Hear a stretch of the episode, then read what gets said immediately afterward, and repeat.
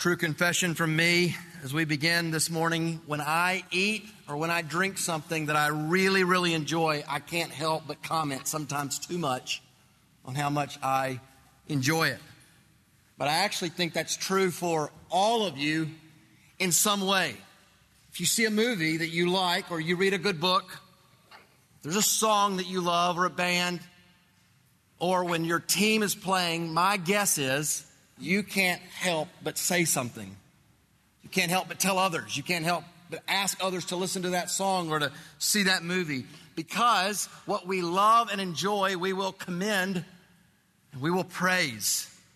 We're hardwired, hardwired to do that. It's brought to mind C.S. Lewis wrote this famously. I think we delight to praise what we enjoy because the praise not merely expresses, but completes the enjoyment. It is its appointed consummation. Praise is the natural completion of what we enjoy. If we could put this another way, we can't escape worship. It's simply a fact. What we delight in, we will praise, we will honor. And the question we should ask ourselves is whether what we worship can hold the weight of our worship. This morning, we're going back into Revelation. We're close to the end. We're in Revelation 19. It's the very last book of the Bible. Revelation 19, 1 to 10. And we come to another worship scene in this book. We saw last week that Babylon had fallen, was destroyed. And so, what now? Worship. Overwhelming worship. The false worship of Babylon is, is over, and the true worship of heaven begins. This morning, I want you to see this main point from these 10 verses. God is worthy of worship for his great work in salvation through judgment. God is worthy of your worship for his great work of salvation through judgment and for the coming marriage of the Lamb. God is worthy of worship for his great work in salvation through judgment and for the coming marriage of the Lamb. So, two points as we look at this chapter. One, praise God for salvation through judgment. Praise God for salvation through judgment. That's the first five verses. And secondly, praise God for the coming marriage of the Lamb. Praise God for the coming marriage of the Lamb. That's 6 through 10. Let's begin by seeing and hearing this first point. Praise God for salvation through judgment. Look at verses 1 to 5. 1 to 5. This is God's word.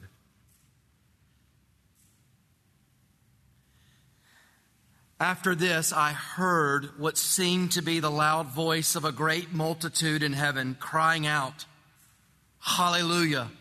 Salvation and glory and power belong to our God, for his judgments are true and just.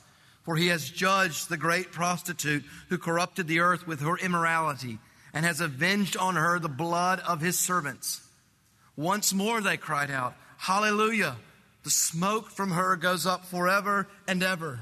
And the 24 elders and the four living creatures fell down and worshiped God who was seated on the throne, saying, Amen.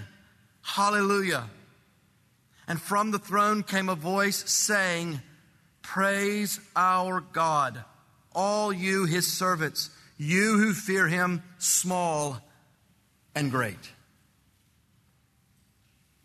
John begins by writing, After this. What has just happened? We saw Babylon the Great, also called harlot, great prostitute, destroyed, thrown down with, with violence in a single hour mighty Babylon fell. All her pleasures, all her joys, the music of Babylon, the light, the weddings, John said, We're no more, no more, no more. And those who loved Babylon lamented her death with a dirge, a funeral song. Babylon's music is over. The praise of heaven has just begun. John says he heard what seemed to be the loud voice of a great multitude. Notice he doesn't say voices, it's a voice. The praise is unified in its praise toward the living God. Verse 1, verse 3, verse 4. Hallelujah, hallelujah, hallelujah. It's the drumbeat of the praise. This word, hallelujah, is a, a Hebrew word which just mentally, simply means praise ye Yah. Praise Yah. Yahweh. Praise Yahweh. And Babylon's multitude, after lamenting false hope of salvation that this world offered, here's another multitude praising God for lasting salvation. Salvation and glory and power belong to our God. They're His alone. It was so confused. This was so contested. In the world destroyed, it's now on clear display in the world to come. What's the reason? What's the reason for the praise of the great salvation? Verse 2 His judgments are true and just. Once again, in, in Revelation, God's mighty salvation comes through judgment. God's people praise God for his judgment. And his judgments are not out of control. They're not like ours, unmeasured, done on a whim, wicked, or false. They are just and true. There's not a human court on this planet which we could say always just and true are your judgments. We, we wrestle with making judgments in the smallest of cases. Try being a parent. When your kids come to you to decipher who did what. Here is the living God who will judge the whole world, every creature, in a way that is true and just. He, the text says, judged the great prostitute for specifically two reasons. She corrupted the earth with her immorality, and God avenged on her the blood of his servants. So, this world, organized as it is in rebellion and in immorality, and her persecution of the servants of God, God's people are praising God for judging. So, I want you to see very clearly there really are two ways, and only two ways, to live in this world. If you're not a, a Christian, I want you to consider, think about this praise to God for judging the world for immorality. So, from the vantage point of heaven, what is right, what is wrong, is not based on what our different cultures and, and nations and countries come up with. What is moral, what is immoral, is universal. And it is determined by God. It is revealed by God. And notice it will be judged by God. This whole scene is not a scene of debate. It's one of declaration of praise to God for his judgment. So I would ask you to consider if what you think, how you're thinking about morality and immorality, is based on reason. That is what your, your society or your culture has come up with. Or is it based on what God has revealed? So some of you come from backgrounds where what is right and wrong is determined by the collective society, and progress is made in that way. Others of you come from spiritual backgrounds where you would happily say, We have revelation. We have a holy book. You have a holy book. What makes your holy book better than our holy book? The way I would implore you to consider that question is to consider at the very heart of the Christian faith is this claim Jesus Christ was raised from the dead. And we would unequivocally say that if he wasn't raised from the dead, all of this right now, anything we're really saying to you about Christianity is a waste of your time. But if he was raised from the dead, then he has an authority like no other person on the planet to reveal what is moral and immoral, and then to judge based on what he's revealed. God is praised here because he has revealed what is right and wrong, and he's judged according to his standards. And all of this is backed by the resurrection of Jesus of Nazareth, a real human being, from the dead. So I would urge you, I would implore you to think about what's right and wrong, investigating whether Jesus was raised from the dead.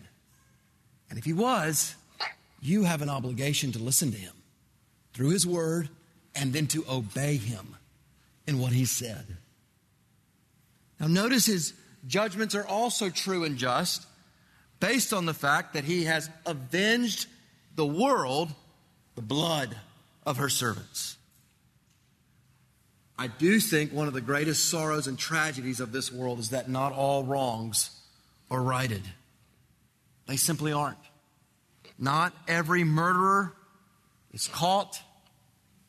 You know this. Not every person who does wrong in the, in the workplace is addressed. Often they get promoted, at least in this country. Unfairness can often feel more like the norm to us rather than the exception. I, know a number of you know this too personally. You've experienced it. But notice how our God cares about and will bring justice.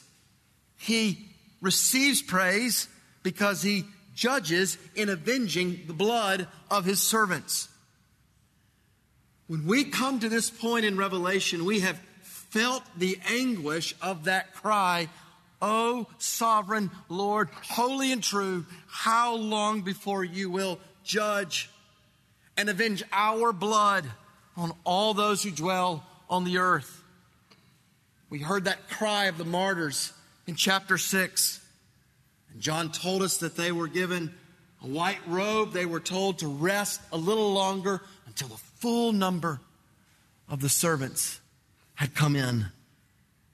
And now the time of waiting a little while longer is over.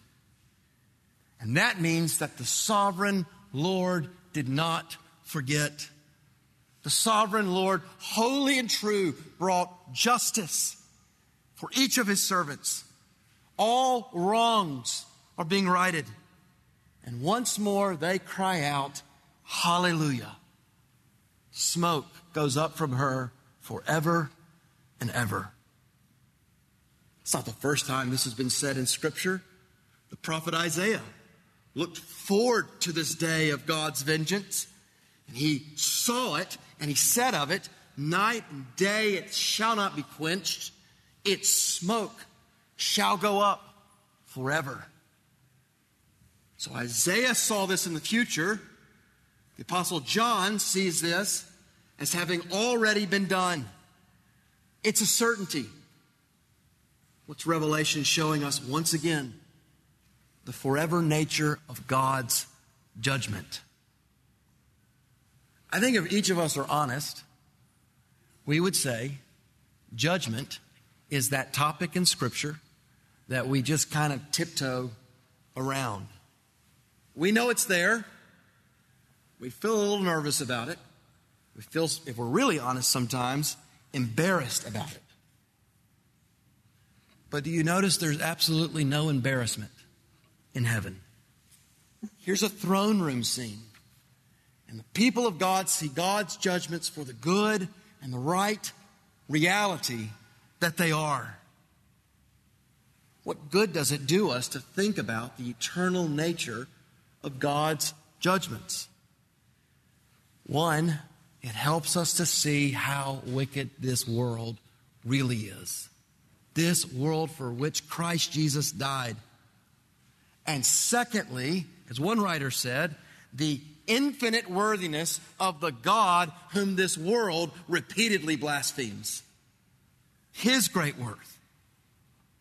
It's not until we see the great worthiness of God that we begin to understand the seriousness of the very real treason that sin is against Him. Notice how clearly this multitude sees it. No one here is confused. No one is questioning it. And then look who ratifies, who agrees with this judgment.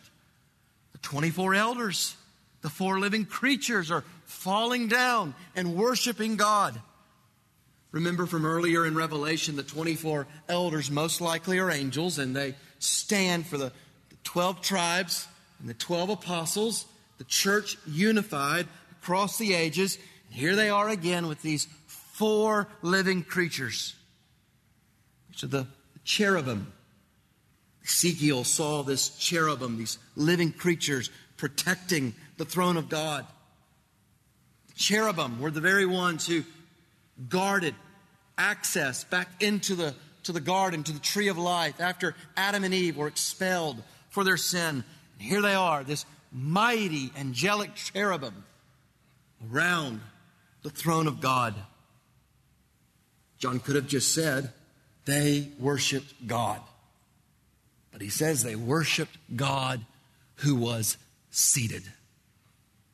And they fell down to worship God. They are below God, spatially, worshiping the God who is seated. He's seated. He's not in a panic. He's not walking back and forth in heaven wondering what's going to happen. The God at the center of the universe is seated, in control, seated as this world is running back and forth to the, to the next thing, to the next idol. He's unthreatened, he's unrivaled. Nothing, no one is stopping this God from accomplishing every single one of his plans. And so, this voice, maybe one of the cherubim from the throne room there in verse 5, calls out, Praise our God, all you his servants, you who fear him, small and great. Who is welcome to the throne? Those who fear God. This God. Those who this world would have considered foolish for living by faith in this God. We have here the mightiest to the lowliest angel. We have the smallest to the greatest saint. All of them called servants. Now, what's remarkable about this scene, if we know ourselves, is there is no concern for self. There's no comparison. There's no envy. That world is over. The angels alone in this scene must have been overwhelming and majestic. John doesn't focus on that. He turns all of our attention because all of their attention is focused on God, seated on the throne. This is worship and life unhindered by sin, unhindered by self. This is human beings freed to see and savior, savor the Savior with the most exhilarating joy. I don't want you, brothers and sisters, to become too familiar with this, to overlook this. That when this world ends, there's going to be a whole new beginning, a new age, and a new world.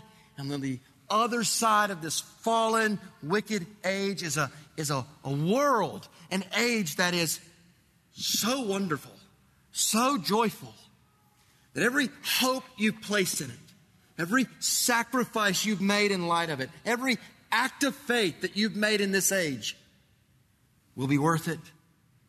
Faithful, sacrificial obedience will be worth it. When you flee that temptation, it will be worth it. When you're faithful in your workplace and no one notices, and perhaps you even face injustice because of it, it will be worth it. Students, when you live as Christians in your schools and on your campuses, it's worth it. Those of you seeking to make the gospel known, when you see so little fruit, it will be worth it. God will not overlook God is going to bring about a great reversal, just like He raised Jesus from the dead. On the other side of the salvation of the multitude of this, of the judgment of the multitude of this world, is the salvation of a great multitude to God. Salvation comes through judgment. God destroys Babylon, God keeps the multitude. No one is missing. Never, ever take for granted that there's a multitude in Revelation presented as a fact. It means God has the power to keep his, his promise. As you go out for the sake of the name of God, as you evangelize, as you bear witness, moms and dads, as you pour the gospel into your children, as we together hold out this glorious gospel as a church, we do so because we are certain Christ's death is not a wish, it's a certainty. He purchased the multitude. As I was reading this text and this refrain of hallelujah, hallelujah, hallelujah, I, I could not help but think of Handel's Messiah. Actually, listen to it while I was preparing this. Hallelujah, hallelujah, the Lord God omnipotent reigneth and he shall reign forever and ever. Have you ever heard that performed live? If there is a really good orchestra and, and choir, it is overwhelming. It, it, it gives me chills, but it will pale in comparison to this multitude in unison across time and places, crying out hallelujah to the triune God of heaven and earth. There is so much that fails in our world. Be confident of this God's praise will never fail throughout eternity. Very practically, are you worshiping with your life what will fail you? Are you chasing each day what will never satisfy you? You can figure this out by considering what it is that you think about, what occupies your mind, what your heart longs for here's something. What is it that makes you angry? Agitates you? Where do you spend your money, your talents? I think all of that can help you consider what you think is of greatest worth, your attention in the world. I don't want you to worship what will fail you. Do you see here the way that this worship scene just exposes counterfeit, false salvations and glories. How small it makes human idols. How clearly we see the greatness of the God who is, as this multitude praises him. For you as a Christian, I want this scene to fill your heart with joy. I long for this to anchor your hope freshly in Christ. I also hope that seeing this scene would help us all to see that we as Christians should be the very last of all people in the world characterized by panic. Our God is on the throne. Steady faith. We know the end. We know the God on the throne whose every purpose will come to pass. Why do Christians often seem like the ones panicking? If you're not a Christian, have you given thought to the fact that the scriptures reveal this world is coming?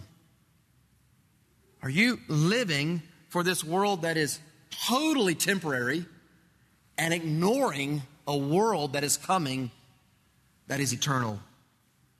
Even more, are you living for or all of your hopes bound up in gods that are temporary? And are you ignoring, are you suppressing this true God who is eternal?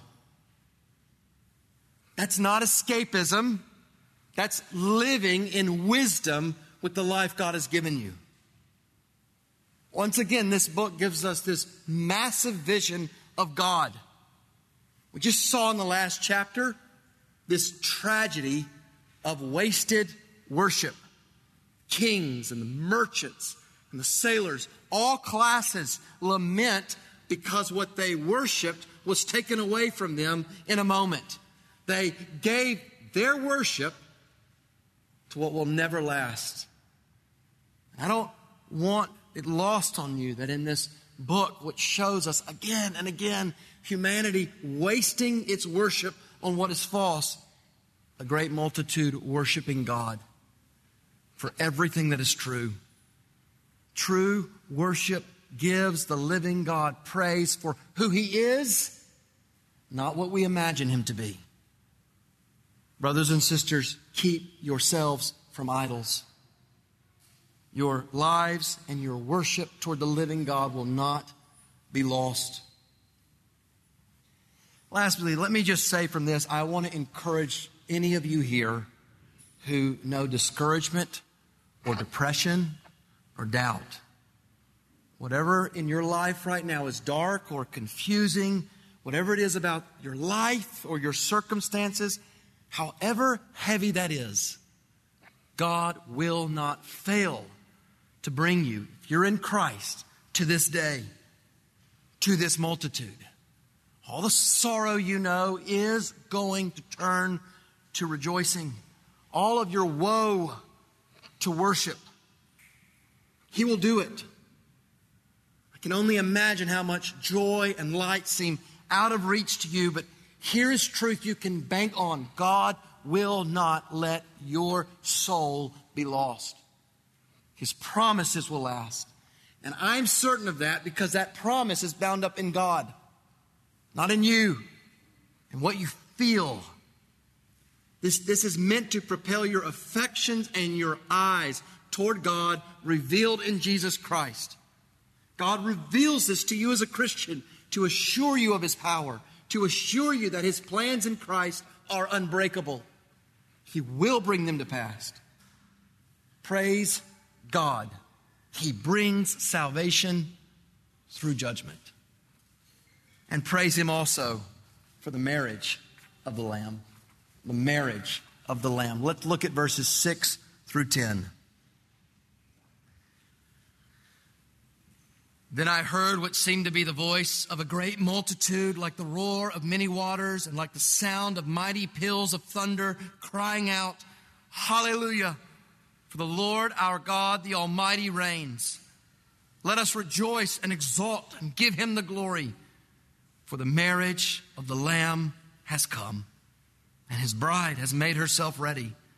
It was granted her to clothe herself with fine linen, bright and pure for the fine linen is the righteous deeds of the saints. And the angel said to me, Write this Blessed are those who are invited to the marriage supper of the Lamb. And he said to me, These are the true words of God. Then I fell down at his feet to worship him. But he said to me, You must not do that. I am a fellow servant with you and your brothers who hold to the testimony of Jesus. Worship God. For the testimony of Jesus is the spirit of prophecy. If you are looking for a place of quiet tranquility and silence, the throne room of God is not that place. It is filled with loud and powerful praise. John hears the voice of the great multitude again. Notice the effort they give to praising God. It sounds like the roar of many waters, like the sound of mighty peals of thunder crying out. This is praise that would make the loudest stadium in this world seem tame. It is unembarrassed. No one is shy. Why? Because the Lord God Almighty has destroyed the world system that so opposed him and his people. He has defeated this world that defeated his people again and again. His kingdom has come, and all of the false idols and hopes of this world are laid bare. It's amazing the reasons that God's people praise God in this text salvation and glory and power, verse 1, his just and true judgments in verse 2. Here, the indisputable fact of his reign his attributes of power, his eternality, his authority are all on display. Don't you feel when you read this the godness of God? What does he do with his power and his authority? He judges and he saves and he does even more. Verse 7 the marriage of the Lamb has come. The bride has made herself ready. On the very other side of that funeral dirge that we saw last week for the world is a wedding. A wedding. The marriage of the Lamb and his bride. I know for some of you this is very familiar. And I'm afraid that the familiarity that you have with it can cause you to lose your astonishment that this is what God has purposed for his people in Christ. For others of you, this is new. It's strange. In another book of the Bible, Ephesians, there's apostle named Paul, and he gives these instructions for husbands and wives and how they're to live together. And then he writes this Therefore, a man shall leave his father and mother and hold fast to his wife, and the two shall become one flesh. This mystery is profound, and I'm saying it refers to Christ and the church. And he's referring back to the very beginning of the Bible in Genesis when God created the world and he created marriage. And what this means is God created marriage because God was preparing the universe for a much greater, a more profound, and eternally lasting marriage, Jesus Christ to the church. God created marriage because God had already planned the gospel. Marriage is a pointer that unveils this mystery. Do you ever wonder why marriage is ultimately under assault in so many cultures and nations because it is what God created and gave to reveal this most glorious reality in the universe. William Hendriksen is a teacher who helps us unpack what would have been well known to these readers the marriage customs of Hebrews there in the first century and earlier. First, there would have been the betrothal which was more binding than what you and I would just think of as engagement. It would have been carried out in witnesses, it would have been legally binding. So when Joseph and Mary were betrothed to each other, was very serious. It was more than just engagement. And then there's that period between betrothal and the, the wedding feast. In that period, when the, the groom would pay a price to the father of the bride. Sometimes that could even be done in terms of service rendered. So think of Jacob to Laban. And then would come the wedding processional. The bride and the groom dressed in their best, like we know. The, the groom with his friends would often go at night with torches to the home of the bride, and she would return with the groom to his home or to his parents' home. And then the wedding and the marriage supper. This process could last up for to a week, maybe more. You know, Jesus used weddings in his parable. You know, he didn't have to explain this process. They simply knew what happened, just like we all know what happens in marriages in our cultures and nations. We have to learn from this. We are betrothed to Christ, and it's binding. But more than that, before the foundation of the world, God chose us in Christ to be his bride. And during the entire Old Covenant, Old Testament period, God was preparing the world and announcing a wedding is coming. And then Christ Jesus came. And in his life, in his death, Christ paid the price. He paid the dowry for his bride. And what kind of bride did Christ come to win? A sinful bride. Christ did not come for us and die for us because we are lovely and cleaned up. He came for us. He died for us to make us lovely. And God raised Jesus Christ from the dead. And now we who have repented and believed on Jesus Christ are betrothed to Christ and He to us. And what's He doing right now?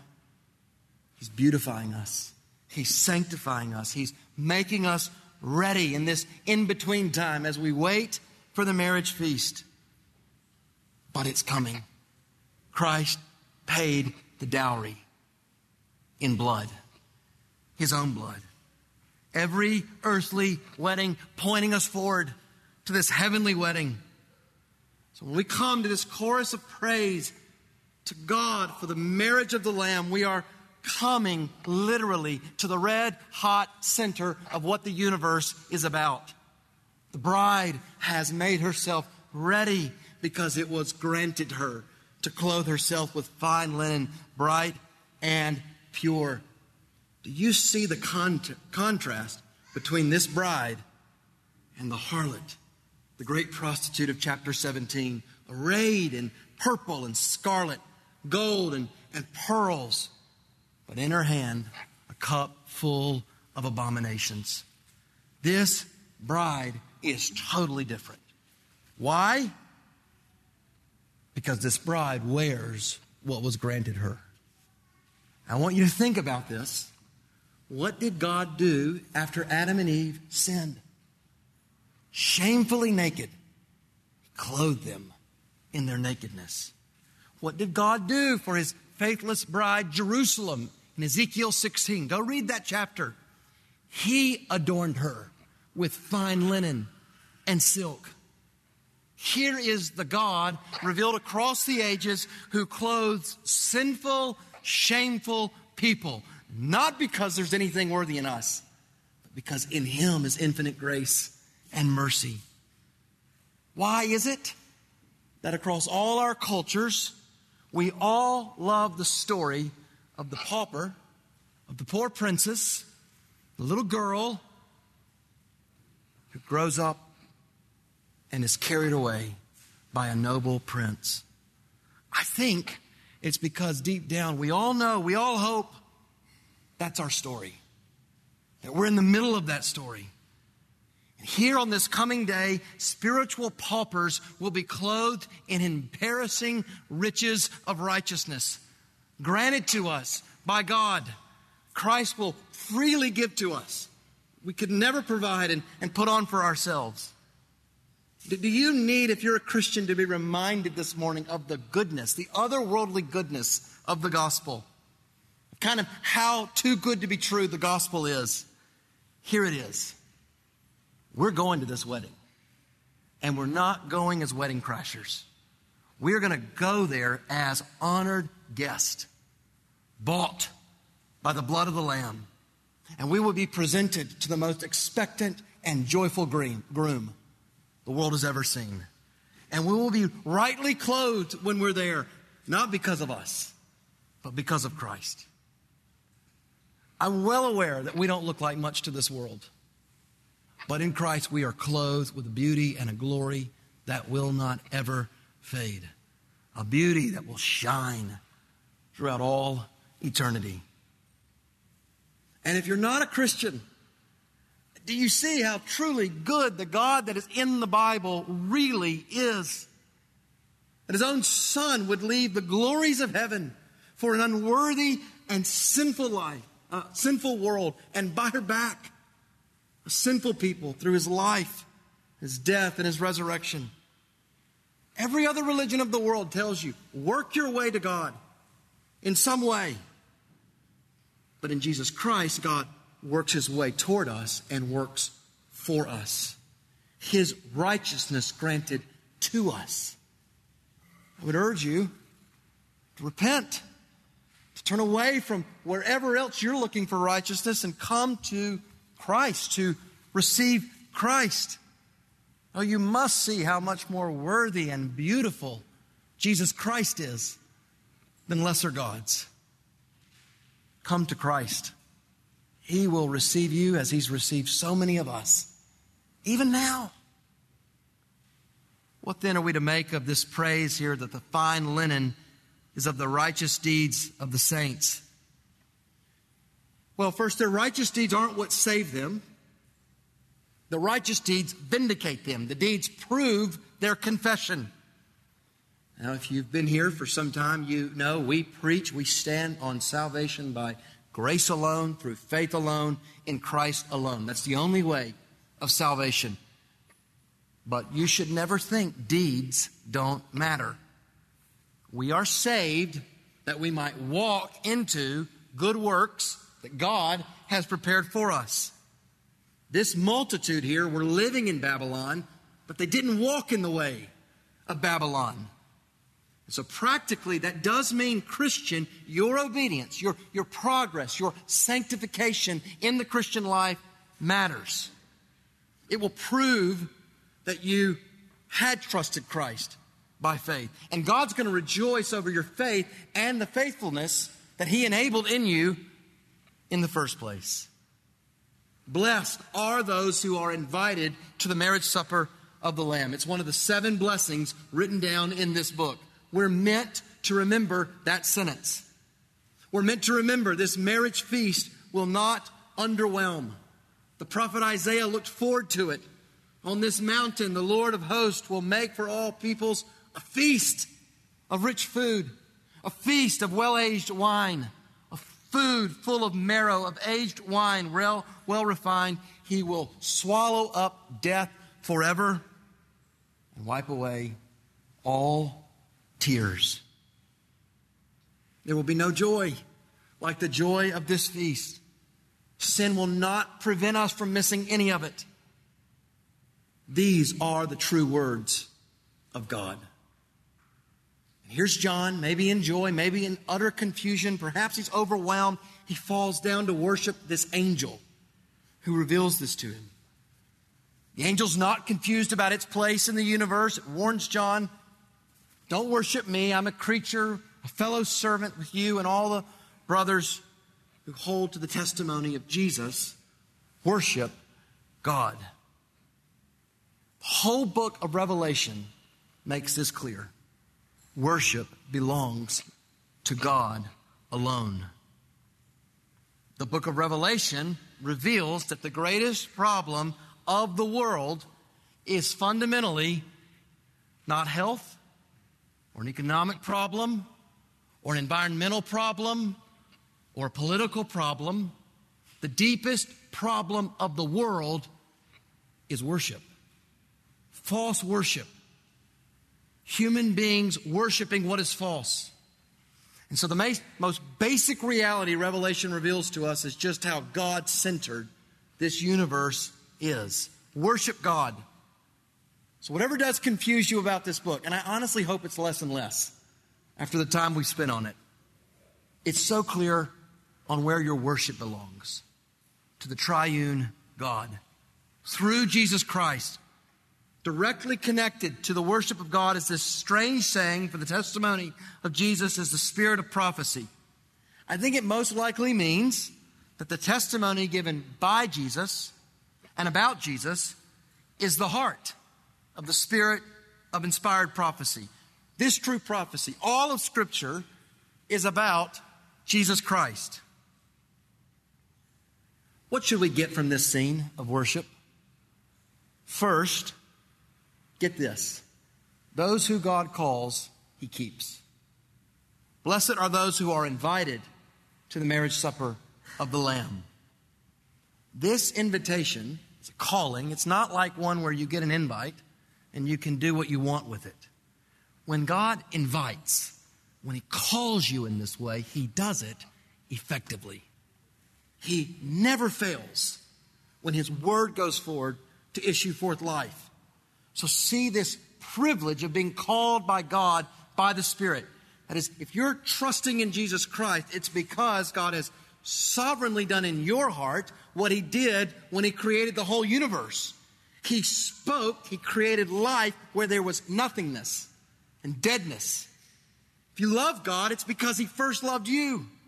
He wants you because He, he wants you. He loves you because He loves you.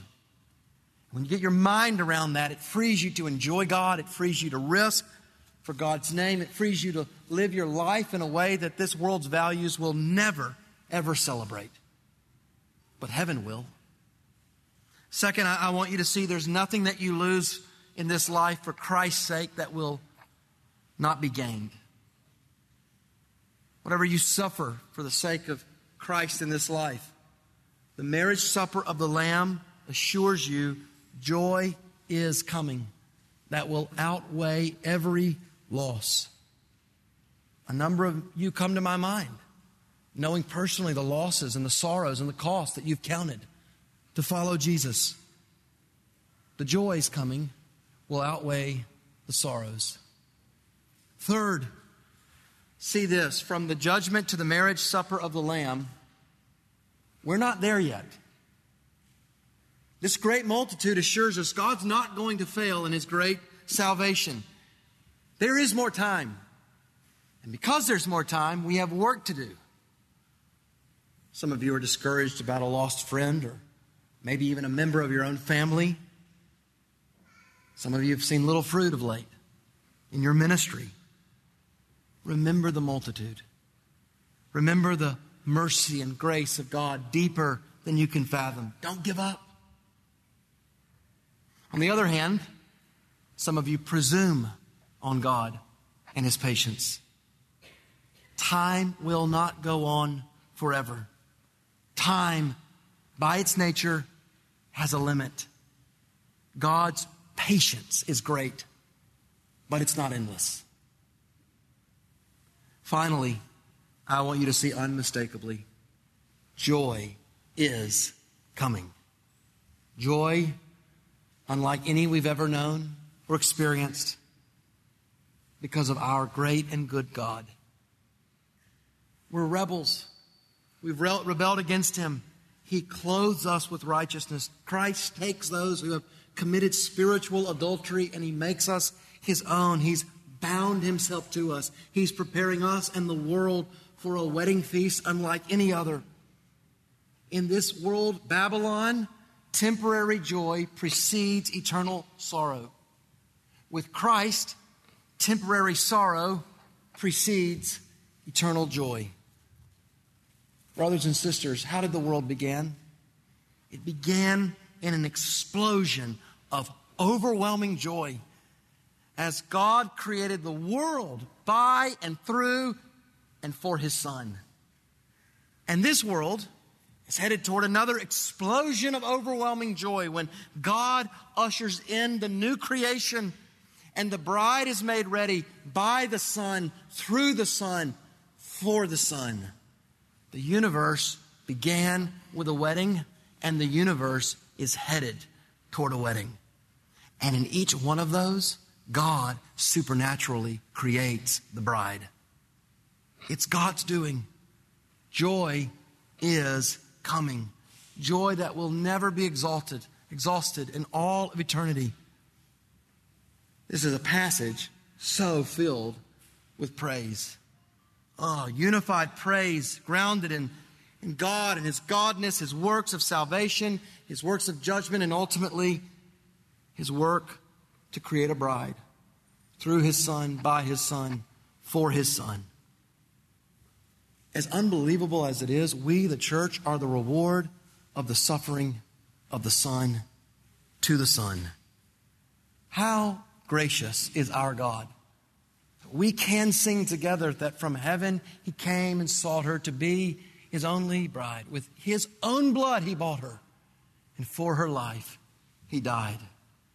And there is nothing in all creation, in heaven and on earth or under the earth, that will stop this groom from pursuing and capturing his bride for all eternity, forever and ever. Let's pray. Lord, we praise you for the heights and the depths of your love, and we pray this morning that you would seal your word to our hearts and that we would respond in faith. We pray that you would help us to obey you and to worship you as is your due. And we pray this in the name of the living and risen Jesus Christ. Amen.